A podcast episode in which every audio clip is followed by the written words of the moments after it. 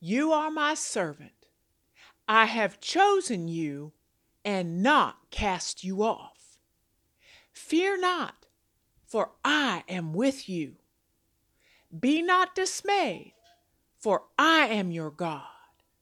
I will strengthen you, I will help you, I will uphold you with my righteous right hand. Dear friends, in one of my earlier letters, I confessed my anemic faith when I'm fettered to the dentist chair. Well, I guess I'm now obliged to admit to sin 2.0. Soon after my recent teeth cleaning, I began to feel a bit of an ache in my upper left jaw. It becomes clear you have an issue when chewing is relegated to only one side. With much angst, I was forced to make yet another dental appointment. As D Day neared, my anguish heightened. Not only would a cavity extend my time in that detestable chair, unquestionably it would deepen the damage to my meager means. Folks on fixed incomes are acutely aware of unexpected expenses, you know. I attempted to cast my cares on my father.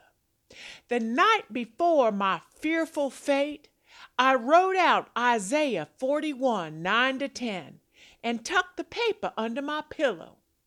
When I awakened at 2 a.m. to pee, seems a recurring appointment these days, I savored my father's promised presence before falling back to sleep.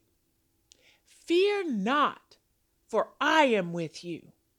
The next morning, I stashed the now crumpled scripture into my pocketbook for easy access. Every stoplight en route to doom, I raised my sword of truth. Be not dismayed, for I am with you. Before walking into the torture chamber, I prayed the prophet Isaiah's providential provision.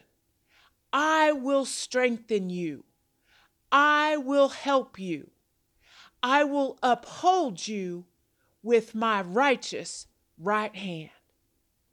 God wrapped me in peace that passeth understanding. I was in good hands. Until Dr. D informed me I needed a root canal. Holy tomato, you would have thunk he had unveiled a fatal disease. I am sincerely sorrowful to say I spun off my spindle. A root canal? $1,500?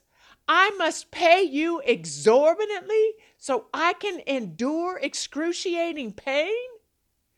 I was undone. My confidence in Christ's care vanished.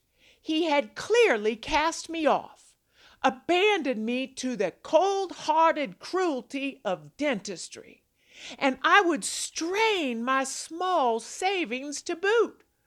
Trust me, friends, you do not want to know where in the wilderness my mind and my heart wandered. I got so thick into the weeds for days I could barely muster a meaningful quiet time with the Lord. And you know, that's normally my most joyful time of praise, worship, and renewal. But don't you for one minute think that God will betray you just because your snitty self is ignoring Him.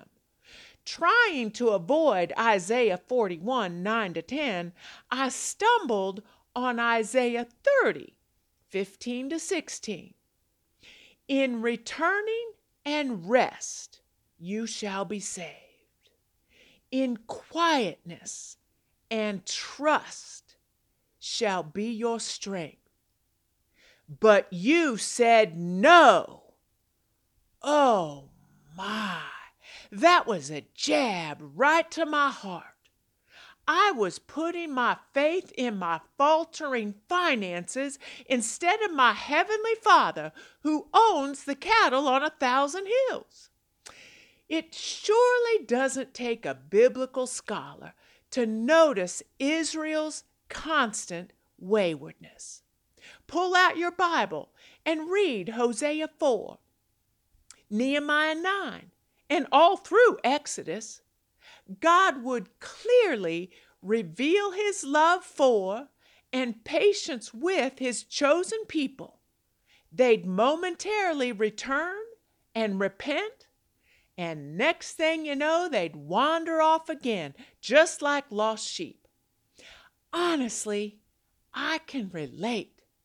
Like the rolling hills of West Virginia, I bounce from absolute faith and security to doubt and despair. Up, down, high, low, faith, doubt. Can you relate, saints? And the valleys are the perfect place for a pity party for one, notorious for serving up unhealthy indulgences. Robert Robinson, author of one of my favorite hymns, Come Thou Fount, nailed it. Prone to wander, I can feel it. Prone to leave the God I love. I confess I can be quite judgmental of the contrary Jews. Seems they were always whining and willfully wandering. But so am I. If it's not a root canal, it's traffic or noise or something really weighty like long lines in the market. How about you, sister? Are you prone to wander? Prone to leave the God you love? Let's come before Him together in prayer, shall we? Oh, gracious Father, we confess we so easily falter. Though we attempt to cling to your promise to uphold us with your righteous right hand, we allow circumstances to sever or tether. Lord, be with my sisters who tend to turn to food for comfort rather than your steadfast, never waning love. We all so easily tumble into doubt then disobedience. Take our hearts, Lord, take and seal them. Seal them for thy courts above. Live well, grace.